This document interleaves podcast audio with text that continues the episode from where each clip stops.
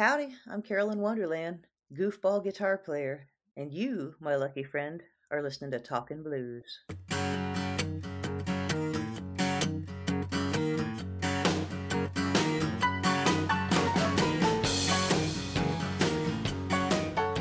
I'm curious. I looked at all the interviews, or not all the interviews, but you've done a lot of interviews over the years. What do you think about when I say, okay, let's do an interview and you're getting ready for it? Uh, do you even think about the process of this interview or do you not think about it at all? I guess I guess it depends on what's going on. Sometimes there's things I can't talk about or mention like you know it's like oh you know like if you if you just got on somebody else's project and you're like i gotta keep my mouth shut till they say it first you know? But aside from that aside from sitting on things no i'm pretty all right. My big mouth has gotten me in trouble before though.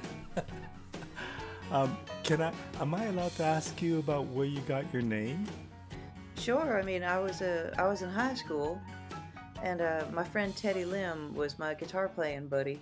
We would uh we would hang out a lot and play guitar and get into the mischief that teenagers do when we're you know running around.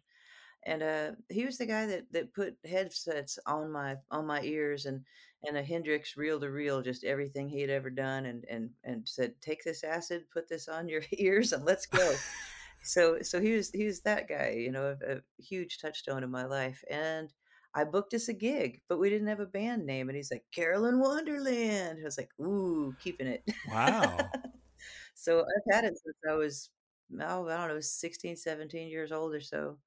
And I figured I'd go into the clubs and play. And that way, if I messed up or, you know, made a fool of myself, nobody could, nobody could find me or hold it against my parents. it's a great name because it just conjures up something very like it, it almost there's a certain fantasy or something that's fantastic about about it or yeah. dreamlike about the name. I like that it's open ended. I don't I don't think that anyone comes in with any expectations with a name like that, you know. well, well done on the name. Um, let's begin at the early part where I, I, believe your mom was a musician.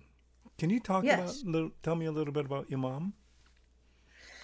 My mom was a special education teacher in Texas. She uh, was our Girl Scout leader and a guitar player. And I'd I'd go when I was a kid and watch her play, mostly acoustic stuff. But uh, her and her friend George Hill, um, and they would go and play like you know places in Mel Tarwater's Pizza Palace in Bellville and places around Houston. And they'd do stuff like you know Jerry Jeff Walker, Townes Van the Eagles, stuff like that. So I always I always dug hanging out grabbing quarters out of their tip jar and playing video games when I was a kid. But I loved just sitting there singing harmony. So sometimes they let me pop up on stage and do the high part just because it was a lark, I suppose. um, I presume your love of music comes from that exposure. I think so. Everyone on my mom's side pretty much played. My uh, her her mom was a fiddle player, and uh, and her dad a ragtime piano player. I've got I've got his piano downstairs still. Wow. So were, were family gatherings like a musical party? Not necessarily, but yeah, on, on, on occasion with, with when the mood would strike. and and guitar was your first instrument. Tell me, well, was it your first instrument? Um, I kind of just played on whatever was around the house. I mean, I started I started writing songs, you know, I guess I started learning to read music and and write music like notation on the piano and then and then there was a trumpet that was my aunt's when she was in junior high school so that ended up being my trumpet so formal lessons on piano and, and trumpet but guitar was just what i'd always fallen into i've I've held my mom's guitar since I was eight, so I don't know any better. It's always funny too. Folks will ask like, "How does it feel to be a, a woman guitar player?" And I'm like, "It's nothing to me. My first person I saw play guitar was my mom. You know, it never struck me you know, never struck me that it was off limits. Plus, if you look at the shape of a guitar, what is that going to hold on a dude? Uh, I argue that the guitar was built for women. um, I mean, it, it's it's a question that I don't like asking anymore because I just think it's a silly question. Because how could you know what what a, what it's like to be a, a, a male guitar player? I know. It's like, well, uh, back when I was a tadpole, no. but it, but there must be something about having your mom play and thinking, yeah, I can do that. I mean, I, I wonder if, if was would that be the reason why you pursued music as a career? I think it's just it was the only thing that held my interest for a real long time. I you know, growing up, I remember my grandmother would always ask me, "What do you want to be when you grow up?" And I was like, "Everything." I was a little very spazzy kid. It's like, "Today I'm going to go to the moon. Tomorrow I'm a veterinarian." But but really playing playing music was just always this great mystery in this box that opened. As soon as you figured something out, there was like, you know, 20 more questions that that led to. So I, I've always loved that. I still do. It still perplexes me. Some people would say that's obvious. no, um, I wonder though, and I find this fascinating. I mean, in in in who you are, you're you're a singer, you're a guitar player, you're a songwriter, you're a performer. I mean, those are four very different things. I don't know if you see it that way. Um, if you see I, that you need to work on one thing over the other, but I wonder how, in the very beginning, what drew you first? Was it the guitar playing or the singing? I I don't know. I would think it's both. I mean, I've always just been fascinated by things that make noise, you know. So, like, and and still to this day, in a room full of guitar players, I'll, I'm the singer. In a room full of singers, I'm the guitar player, and it makes me happy because I know I can at least participate. I can be useful. I know something I can put in there, and I've learned how to shut up when I don't have something cool to put in there. that lesson took a little longer. Where, where does the songwriting come in? Because that's that's an art in itself, and and it's a it's a difficult one. And I presume like talking about learning something. That's another thing that you I presume you constantly work at. Always, that's a it is a perpetual thing. You always keep a notebook with funny either maybe it's a funny saying or a haiku or just something that something that angers you or confuses you because you want to explore why you feel that way about it for example you know uh, to me songs I, i'm in the school of thought that songs exist in the ether around us all the time and sometimes you go fishing and you catch one and sometimes it's a dry spell for a while i was out for a little while uh, bob dylan had invited me to come out to to a couple of shows. This is like in the mid 2000s and uh and, and it was really funny that afternoon at soundcheck we were just jamming around being goofballs and and he uh, and he said to me you know it's like boy I, I, I you know i'd really like to know like what a woman would have sang back on leopard skin pillbox hat like what would her words back be? And that was basically my writing assignment. So i went up to my room and uh and I went fishing and I and I caught it and I realized it's like my my room was pretty close to Bob's. Maybe I was fishing from his stream that night. I don't know, you know. But but the next day we did it at, at Soundcheck and it was uh, it was hilarious. I, I, I loved I loved seeing him giggle. He was like, "That was body." I was like, "That's what you said you wanted." I thought. okay, so I have to ask, how does mm-hmm. how does that happen? How does Bob Dylan ask you? How how do you get connected to Bob Dylan? It was the weirdest thing. I, I have no idea how he heard of me. Um, I just know that I got a call. Like I want to say, I think it was 2003 or four. I was in uh, I was in Houston for Easter, and I was hanging out at my friend Pam Jam's house, and I got a call from my friend Anne-Marie Harrop. We play uh, played together in a band called Sister Ville, and she's like, "Hey, I'm here with Ray Benson, my future producer at that point, um, and and we're backstage at, at Bob Dylan's show, and Bob says he wants to meet you, and I was like, "What?" Load the car, start driving to Austin as fast as you can, and uh, I made it before the end of the show. I got to catch a couple of songs, and and so I'm side stage to say hello. And this is how I met Ray Benson too. Is is like you know he's all six foot seven I'm all five foot two. and he's and he's suddenly this big arm is behind my back. And I was like, you know, I didn't think much of it, you know, and I got to meet Bob Dylan, say hello and thank you, and what a pleasure it is to meet you. And here's a demo CD of stuff I'm working on, and and uh, and I realized that Ray's hand was behind me, and he's like, I just wasn't sure if you were going to faint or not, and that's like a 20 foot drop behind you, and I was like, wow, thank you for looking out for me. what a cool guy.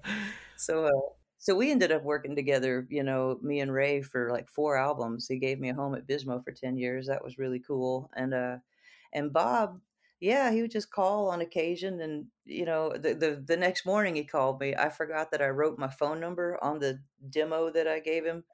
And so I hung up on him. I thought it was a friend of mine pulling my leg. and he called me right back and like, uh, "Are you awake?" yes, yes, I am now. I'm sorry. so I can't even imagine how intimidating it would be to write a song or take one of his songs and rewrite it? It was a it was frightening. It was but but it's also one of those things where it's like, well, he asked, so so get out of your own damn way and and do it. See what comes of it. I mean, worst case scenario, he'll go, he'll laugh, and that's it. Best case scenario, he laughed, and that's it. You know, I mean, either way you go, it's cool. um, does, is it easy to become comfortable? Because I, I know that there's a connection between musicians. So if he, you know, you meet him and he's a fellow musician, and even though he might be one of the greatest songwriters and one of the great folk singers of, of his time, do you become comfortable with him really quickly? Oh, I was always very frightened, you know, at the beginning, and I think he's used to people being that way, so he knew to expect it. But he's, you know, it was it was always really cool, you know, Miss Wonderland this, Miss Wonderland that, talking about music. I got to ask him questions about Big Joe Williams and, you know, Victoria Spivey and things like that. So it was just it was awesome. And to he lights up talking about music and things that he loves. So it was really cool to get to experience that. I'm sure. I I would have never expected it in a million years. So but I keep my phone number the same just in case he ever decides to call again. so tell me at what point did you decide that this is what you wanted to pursue? Oh, I've pretty much known since I was eight. This is it. This is what I want to do. I remember when my my parents were saving up uh, some money for me and my brother to go to college, and I was like, "Yeah, just just put mine in John's name. I ain't going." I'm, I'm, you know, I got thrown out of high school and started playing in bars, and that's and that's you know as happy as I could be. And what kind of music were you playing at that point? Uh, mostly blues. Um, I would say like the places in Houston where I grew up, like when I very first started playing, you know, like heavy metal was the thing where guitars were. And there's a lot of great players and it was a lot of fun to, to learn and do. And I mean, and I still love like, you know, like especially the cool songs that have like meat on them, you know, like Alice Cooper songs are always freaking amazing to play. They're so fun. But going growing in Houston, it's like the clubs where I wouldn't get ID'd and where everybody was open to ideas were the blues bars, you know, the jams. And so those that's what I ended up, you know, falling into and loving. I I enjoyed that you could go up on a jam night, make up a song about people in the audience, you know, and, and you know, play guitar and it's a, it's a relatively mm, I don't want to say this wrong. It's not that it's a simple form, it's that it's a universally recognized form but if you don't put yourself in it, if you're not like committed to it and you don't have something to say, it's like really obvious. So I think that was, it's a great music to to delve into yourself and to learn. Um, tell me a little bit about Texas blues because I mean, to me, I find Texas very interesting on many, many levels. Yeah. But there's so many great musicians I've been able to talk to, a lot from Austin, um, but not necessarily all from the Austin. But I, I just get this feeling that Texas is almost like a different country on its own, and and oh, and sure. musically it has a distinctive style. It has certainly produced a lot of great Texan musicians. But tell me your Texas, what what that is. Well, to me, I think I, I think that's true because there's, I mean, every place is a crossroads of the music that's that's in the past and the music that's you know you still got your feet in and stuff that's going to come in the future. Well, you could you should have a part in that. Everybody who's playing music does, whether they know it or not. But uh, to me, Texas being the crossroads where it is, like specifically growing up in Houston, I could go see a killer jazz band. I could go watch an amazing Zydeco band Sunday morning. I could pop over to a gospel brunch. Then I could go see like five, you know, living blues legends, you know, for five dollars. I'm not saying that that's great for the economy of the musicians at hand, but for someone who is wanting to delve in, I mean, music is there to be found, you know, and it's for every it's for every group. So that makes me happy. And Texas yeah, it has its own sound. You're gonna have, you know, you're, you're gonna have some, you're gonna have some Tex-Mex. You're gonna have some Zydeco. You're gonna have some, you know, some uh, a little bit of everything, you know. But it definitely still sounds like Texas. To me, I like the genreless approach to music. I don't like to necessarily, you know, I don't want to clog anything when I'm writing. However it wants to come out, that's how it's going to be, you know. So so we're kind of all over the place, and I appreciate that. But I want to approach it as if uh like someone like Doug Sahm would. He can play any kind of music and you know it's Doug Sahm, you know. And he also had an impact on your life, did he not? Yeah, I'm, uh, I you know, first time I met him, he called me Rainbow Head as well. I was I was recording over at a at, at Willie Nelson's Pedernales studio for Justice Records in in the mid '90s, early to mid '90s, and uh, and and I was just was like, oh, such a big fan. I was just so jazzed that he even knew I existed.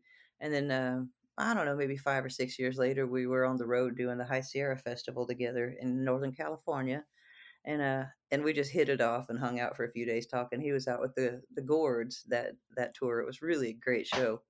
And he says to me, he says, "Well, so what are you doing?" And I'm like, "Well, you know, I'm thinking I got to move from Houston because I'm starting to write the same song over and over again. I think I need to change the scene. I need to go." He said, "What are you thinking about?" And I was like, "Well, you know, I'm thinking Amsterdam. I'm thinking New York. I'm thinking maybe San. Francisco. I don't know. I don't know where I'm going." And he said, he says, well, why don't you try Austin? It's the land of free guitar lessons, and it's not that far if you got to go visit family. I was like, all right, sold. um, explain that idea of free guitar lessons because I think I read somewhere that's an idea that that intrigues you, or learning from other people is really important to you. Oh yeah, I mean it always has been. You know, uh, the fact that you can pay to go see a show, and, and some shows are free, and some shows are, are inexpensive. To me, you've paid for the show the guitar lesson is free. You know, if you're paying attention, there's a free guitar lesson in there from damn near every show you go to. And I remember too learning early on not to be so visual with what I was trying to take home, you know, like, oh, wh- where's your fingers on the fretboard when you're doing that? You know, instead listen to the lick. And the the reason I learned that is because the first guitar player that I really got visually stuck and couldn't figure out what they were doing was Albert Collins. I didn't realize he had a different tuning to go along with it.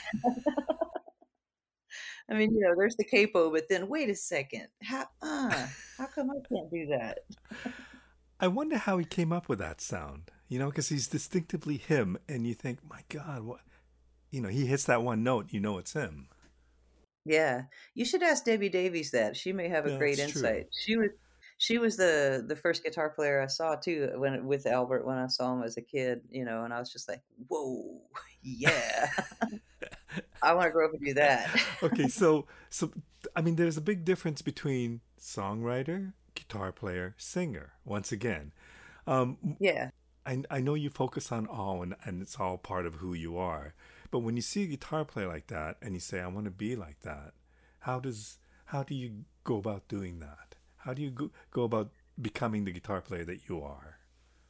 You well, at first it seems, or and I might be wrong, but it seems to me at first that you you carry your influences a little bit on your sleeve, you know, and then as you get into it and you go back to where their influences were, and you see what's around you, and you find other things, like you know, it's like oh, you like like watching a guitar player get turned on to Django the first time is just such a what you know eye opening thing. Same with Wes Montgomery, you know, or Charlie Christian or Jimi Hendrix or any of that. The first time first time you hear Hubert Sumlin, did that not like set your hair on fire? So so to me it's like, yeah, you hear that and you realize after a while that it's like they have their own voice. You got to find your own voice. How do you do that? You keep going until it's genuine. You know it. It resonates in you. I mean, I think about that like listening to some of my early records and I'm like my vocals like I had no training. I took up singing because our singer chickened out on the first gig you know so eh, learning on the job was pretty tricky but i'm glad i did it it was it was faster but i probably could have benefited from some schooling early on and instead i, I hear myself trying to find what my voice is going to be and i I think I've settled on it, but who knows? Five years from now, I might look back and go, "Oh, what was I thinking? This is what." but yeah, but it, it wouldn't that would make total sense, though, would it not? Because you're always searching, and if you just stayed at one place, then you wouldn't be growing. Yeah, it seems like that'd be pretty boring.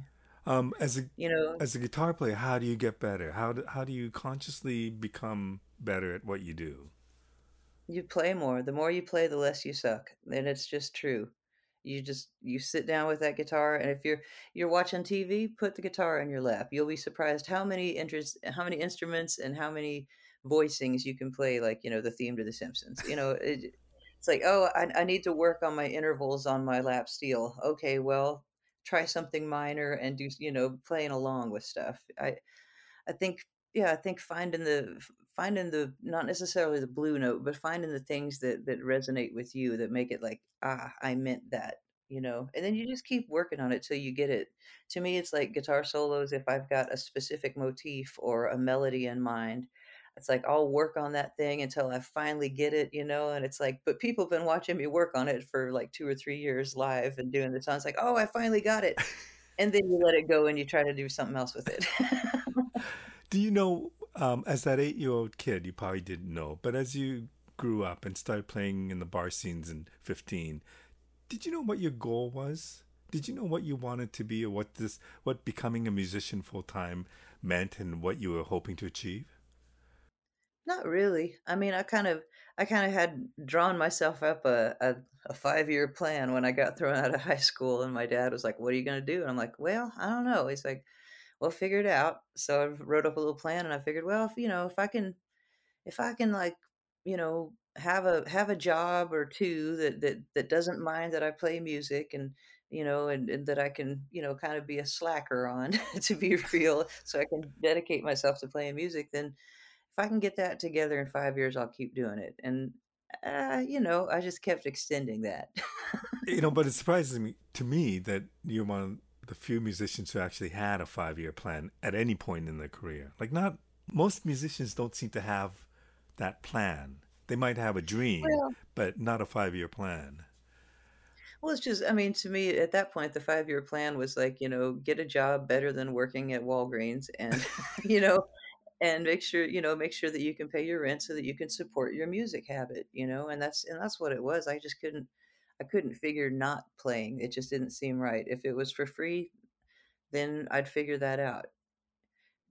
But for, you know fortunately uh, I, I, uh, people do people do support when they when they can so i've, I've been okay. Okay and then at one point or another you spent like two years on the road well, no, I've I've been on the road since 99 at least. No, shoot, 94, but I lived in my van for a couple of years because I had lost my Right. lease. And it was yeah, it's a long sad story. My poor landlord, man, she had had some uh, had some difficulties and cashed a bunch of checks of mine that she had lost over the years. and so so I had zero money in my accounts. I'm on the road. I need to put fuel in my van and what's what's going on? Everything was cash.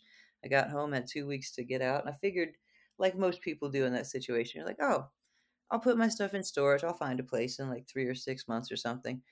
And once you're homeless, it is uh, really difficult to get back, you know, to get back into being housed. So yeah, I ended up staying in my van for two years, and uh, then found a found a roommate in, in my friend Andrea who who helped me to you know be in a place with running water again. That's that's a lovely thought, a roof over your head.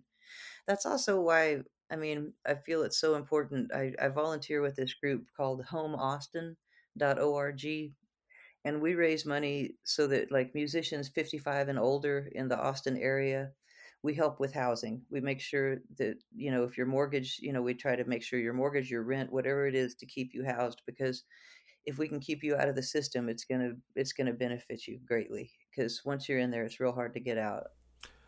Um, I, but I got the impression, maybe I'm wrong. During those two years, you were quite busy. I mean, part of the reason oh, was yeah. that you were on the road for so much. Yeah, I mean, that well, uh, you know, necessity dictated that. It's like, did I want to shower? Did I want to, you know, otherwise I'd be, you know, in my van parked somewhere, sometimes at someone's place for a couple of days. Didn't want to overstay my, my welcome, you know.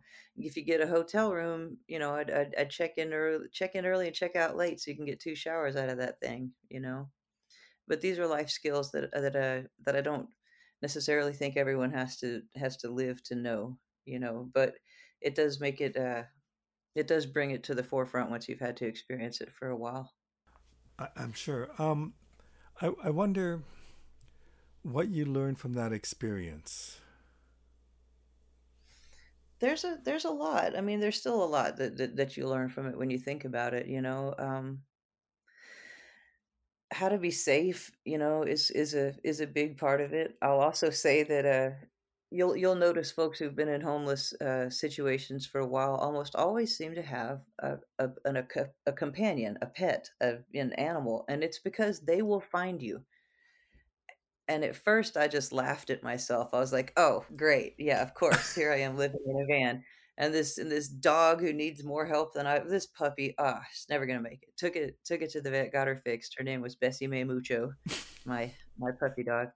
And um she would be so helpful to me in that situation because you know, it the sun is up, there's a dog who's on your on your lap pressing on your bladder because she's got to pee. It's like, "Oh, guess you guess I do too. Oh, you know what? That dog needs to eat. I guess I do too." There comes a time where taking care of something outside of yourself will help you to take care of yourself as well and not be so lost in in the depression that inevitably follows that situation. How did that affect your music or you as a I don't musician? I don't know. It made me uh it made me do everything I could on the limited resources and the limited equipment I had, you know. I mean, I'd pawned a bunch of stuff, so I had a you know, I just had my telly, I think. Um, my mom had her Strat and her guitar still at her house. I would I would never, you know. But uh but my own stuff, yeah, got, you know, pawned a few amps, pawned a few guitars. Now I I think I didn't take the lesson well. I think I went the opposite. I'm a freaking guitar and amp hoarder. I've really got to get a handle on this. Do you know how many guitars is the perfect amount to have? I have no idea. And you have to explain to me I, I get the fact that you have one guitar and say, well, you know, this gives me this kind of sound, this for this Mhm. type of music, but I would like to have that for something else. But I, I don't know where it becomes limitless. You know, Well, because mm, actually, answer okay, answer the because the, question first. the yeah, the answer the answer to the question is uh the perfect amount of guitars is the amount that you have plus one. Always. Always. But uh, you know, guitars guitars have their own voices and it's a beautiful thing. Like like so my telly, which which I've loved, you know, I've I've I've got uh it's a it's a thin line, you know, with the F holes and and I I took the pickups out and put some Joe Bardens in, you know, being a fan of Danny Gatton's, you know, you got to put those hot rails in. So so I got me some, some Joe Bardens and and man, it keeps up with anyone else's guitar. I love it. You can do those fake pedal steel bends and you're not falling off of any of those, you know, poles. It's everything's straight across.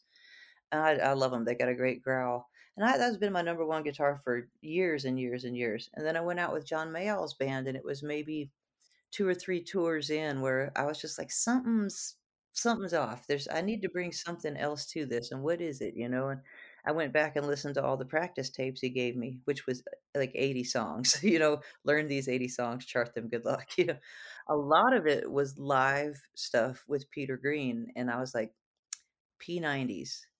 I need to bring a guitar with P90s for this. So I brought the Blues Hawk that Patrice Pike had given me years ago, and that was uh that's that's been my number one ride or dies this last couple of years. But it would be a different guitar because I know you kept your own band during that time. Oh yeah. So would you be relying on different guitars for different circuit? I mean, with your band, you would you play one guitar versus the band, the guitar for John Mayall's band?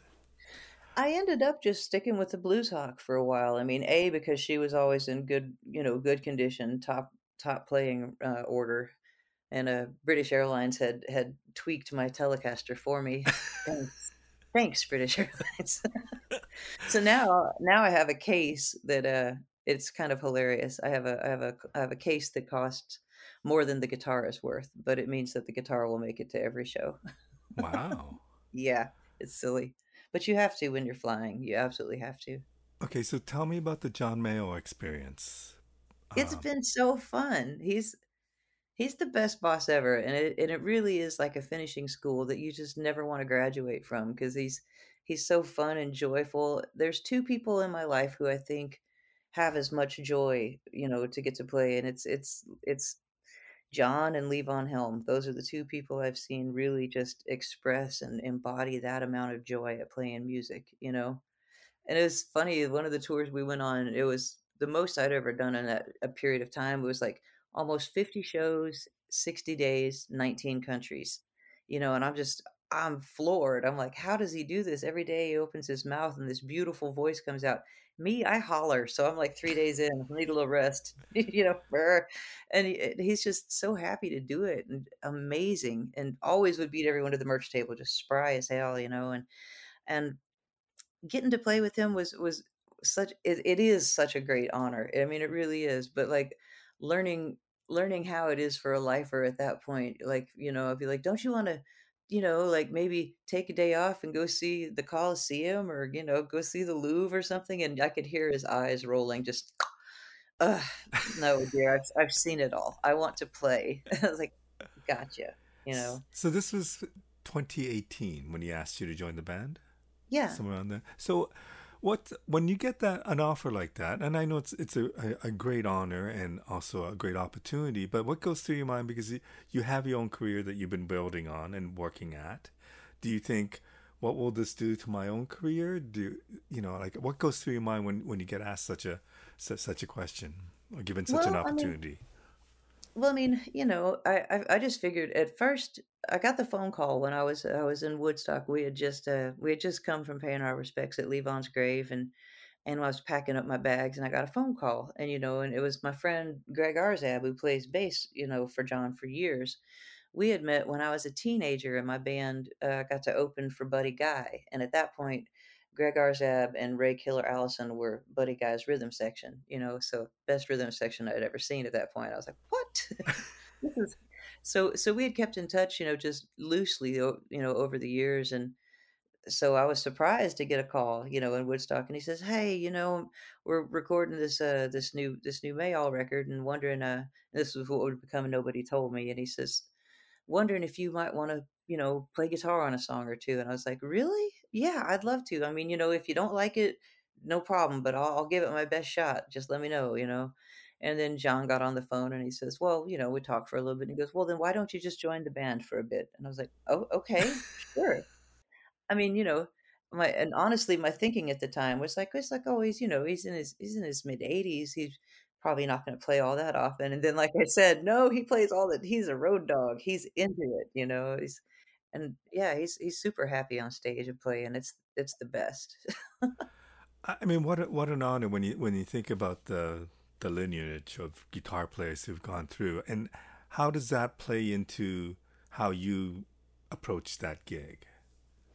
I try to, um, I mean, obviously, the, you know, the the pickup selection being, you know, from from from the ears and hands of Peter Green, uh, but I try to approach the songs. I, I, I go back and I listen to, uh, you know, who wrote it. If it's not one of John's songs, like like he really loves J.B. Lenoir. So if the, so if I'm listening to something like that, I want to know what's the head riff or what's what's the thing that that you can hang your coat on, and then improvise from there. You know, John doesn't like things to be the same or stagnant. So you know, out of those 80 songs, it would be 12 or 15. You never know which ones till you show up, you know, and they- they're posted on the piano. And um, I I love it though because he he pulls so much out of everyone that way. He's never bored. The band is always on their toes. It shows up and and he'll you know he'll pull stuff out of you. Sometimes I'll play a song and it's like okay, I did that a couple times, played played three times around that suite, and then he'll just give you this look. Take it again. It's like, but I'm out of notes. Keep going. I I I know as a musician, eighty songs probably isn't a big deal. To me, it No, for me like it a. is. I mean, you probably knew some of those songs, anyways, right? Like some of the Yeah, some of them would have been classics, but I mean, to be able to just go if he calls out one song and and you got to be there to know that, that's mind-boggling to me. Yeah, some of some of them are trickier than others for sure. It's like, all right, here's this Chris Smither mail order Mystics. Like, all right, now I gotta gotta remember which part comes where, you know? What did that experience? I think I read that you wanted to become a better player and also become a better leader or leader of a band. Tell me about what you learned from that experience. Well, just watching his his generosity and how and how he's so supportive of of the musicians who are with him and and just seeing how different bands travel, I think is is is important, you know, it's certainly valuable because I've just known what I've known, you know. I know to let's all jump in the van and go, you know. That's that's it, you know. Same with same with my recording stuff. It's like I mean, I love to record. It's so fun, but I don't I don't know how to, you know, I don't know how to sell stuff except, "Hey man, I got a CD. Would you like it? Cool." You know, I really don't have a, a marketing plan. I'm not not wired that way. So so it's really cool to see how other people travel and and and to see some things that are universal and to see you know see some things just like oh i could i could definitely make an improvement if i tried that that would make things faster i mean it's small things you know it's a lot of minutia but it really does add up And and I'm not sure if you were able to put that into practice based on what's been happening over the last couple of years, but A I know that you've been playing a bit. Um, Yeah. Did you did you find that there was things that you learned that you've applied? Yeah, I would hope so. I mean, you know, there's yeah, there's a bit. I don't I don't know if anyone else notices, but yeah, I think so. And then around that time, you wound up getting a deal with Alligator Records. Wasn't that the most amazing thing?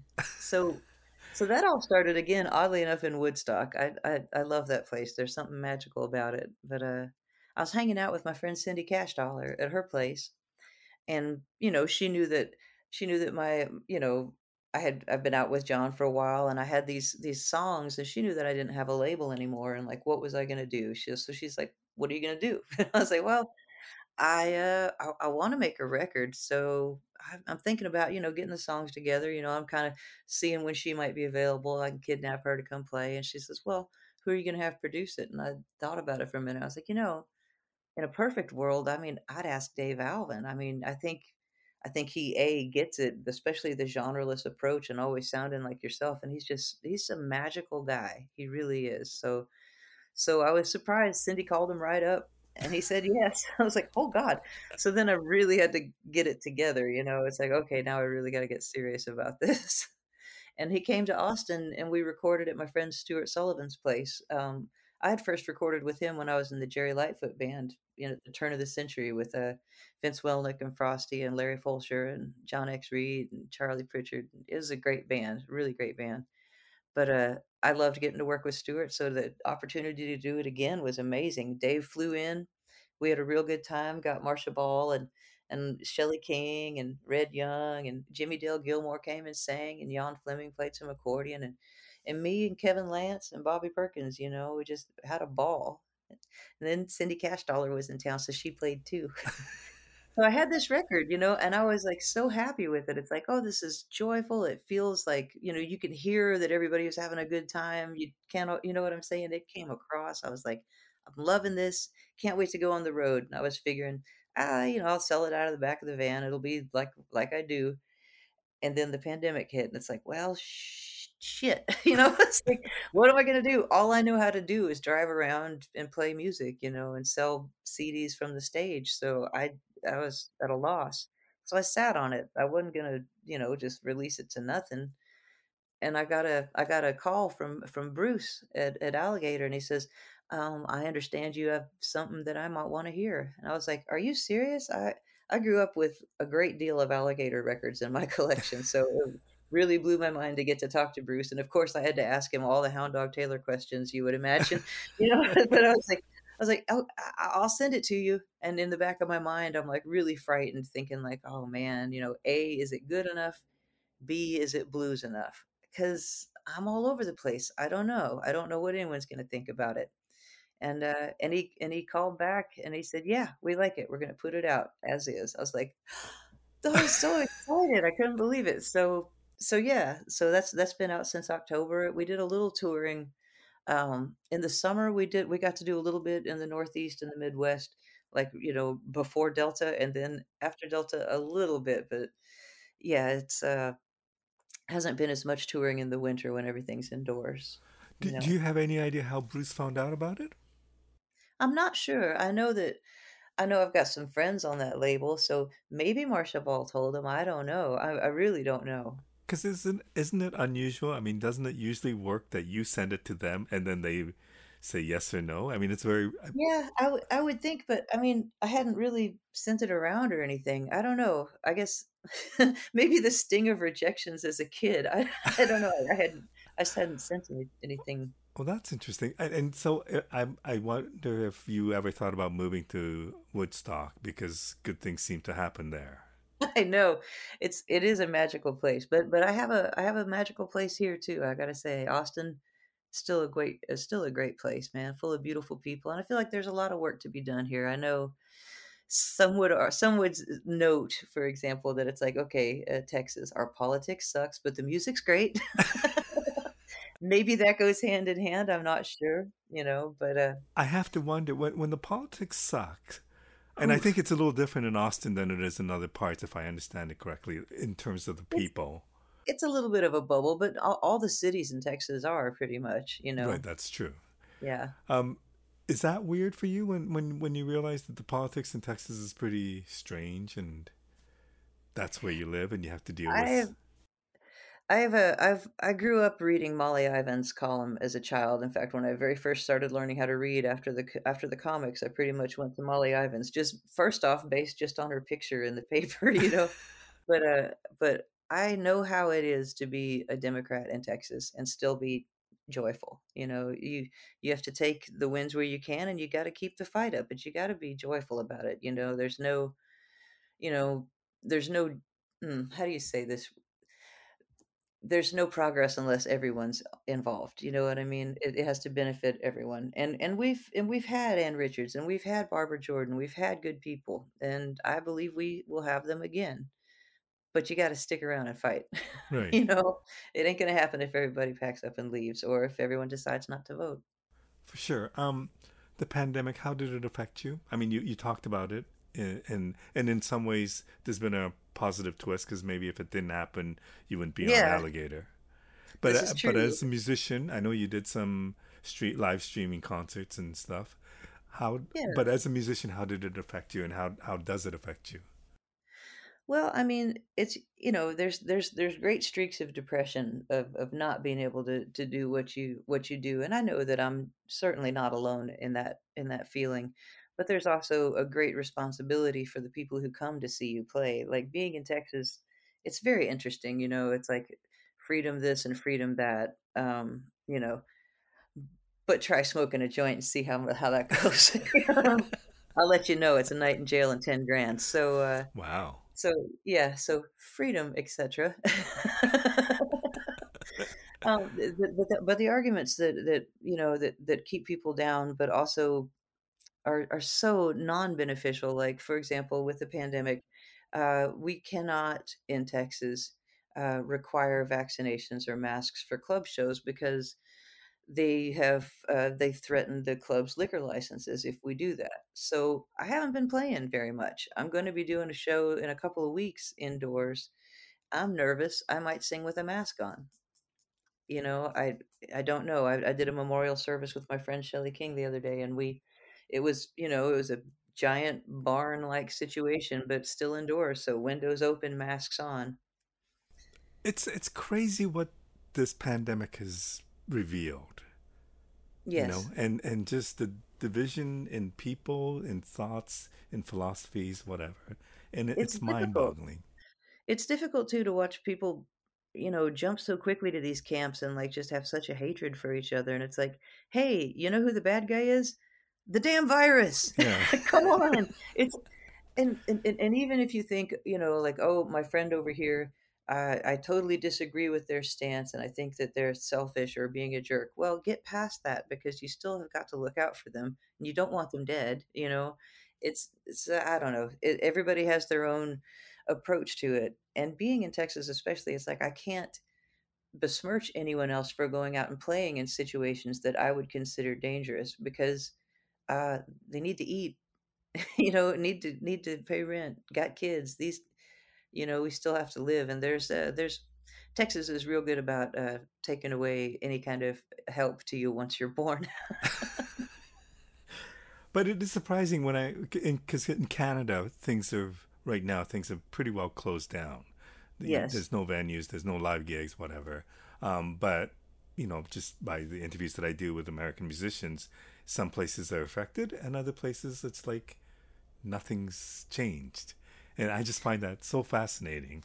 Yeah it's it's really it's really interesting and, and scary to try to navigate. I mean i really really appreciate the work of like i mean all the booking agents who have like slagged at it for this last couple of years and are just you know maintaining a you know the sense that when it's when it's time we're ready you know and that's what it was for us. We were lucky that it was you know during the lulls but even then it's like you know you stay in your bubble you know you don't you don't go to the merch table and say hello to people anymore and i it, it bums me out i'm a i'm definitely a hugger you know when it comes to like folks i hadn't seen in a while also i wonder if you know the the days of passing a joint around in the alley are ever going to come back you know uh, it's like I, I I've tested this theory, but what I did was I brought pinners and just broke them in half. You take that half and don't pass it around.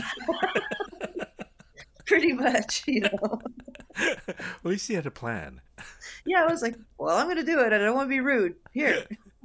so you talked about having a five-year plan and extending it. Do you have? And I know the world has changed, but at this point, do you have looking forward a plan, a goal?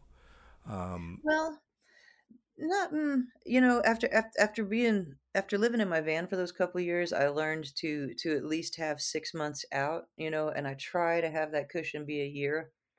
Um this last couple of years it was you know i pretty well depleted stuff. I still have some things i can pawn you know but um looking forward to getting back on the road being and being smart about it you know. I think some of the lessons from the from the pandemic are not lost on me and i know you know, trying to raise money to pay a band is is difficult and it's going to remain that way for a while, but I got to make sure I can do it. So my my plan is to is to hold on to as much of my stuff as I can without pawning it in case some other disaster comes and uh and just just make it to the gig. That's all I hope for, you know. I hope there's another gig to make it to. Well, I mean, I think all signs indicate that things should get better in a little while. Um, yeah. And you have a great album. Like the, I, I, I don't know how it's affected because you released it in October and things have just changed in the last few months. But yeah. But it's still a great album. And hopefully, you know, when, when people get out, when you get out there and play it, um, people will support it. So, thank you so much for doing this. It's a it's a real honor meeting you, and I know you came to Toronto a number of years ago. I didn't yeah. get a chance to see you, but um, I know a friend of mine went and he loved it, and you're somebody I've always wanted to meet, and I appreciate this opportunity. Well, I hope we get to come see you. I hope everybody gets their act together, that virus goes the hell away, and we can go play music and hang out. Because when we, when that moment comes, I don't know if people are going to be as reserved as, as we seem now, or if it's going to be like French kissing strangers on the street. But, but I'm kind of hoping for the latter. passing joints. Yeah, man. Carolyn, thank you so much. Thank you.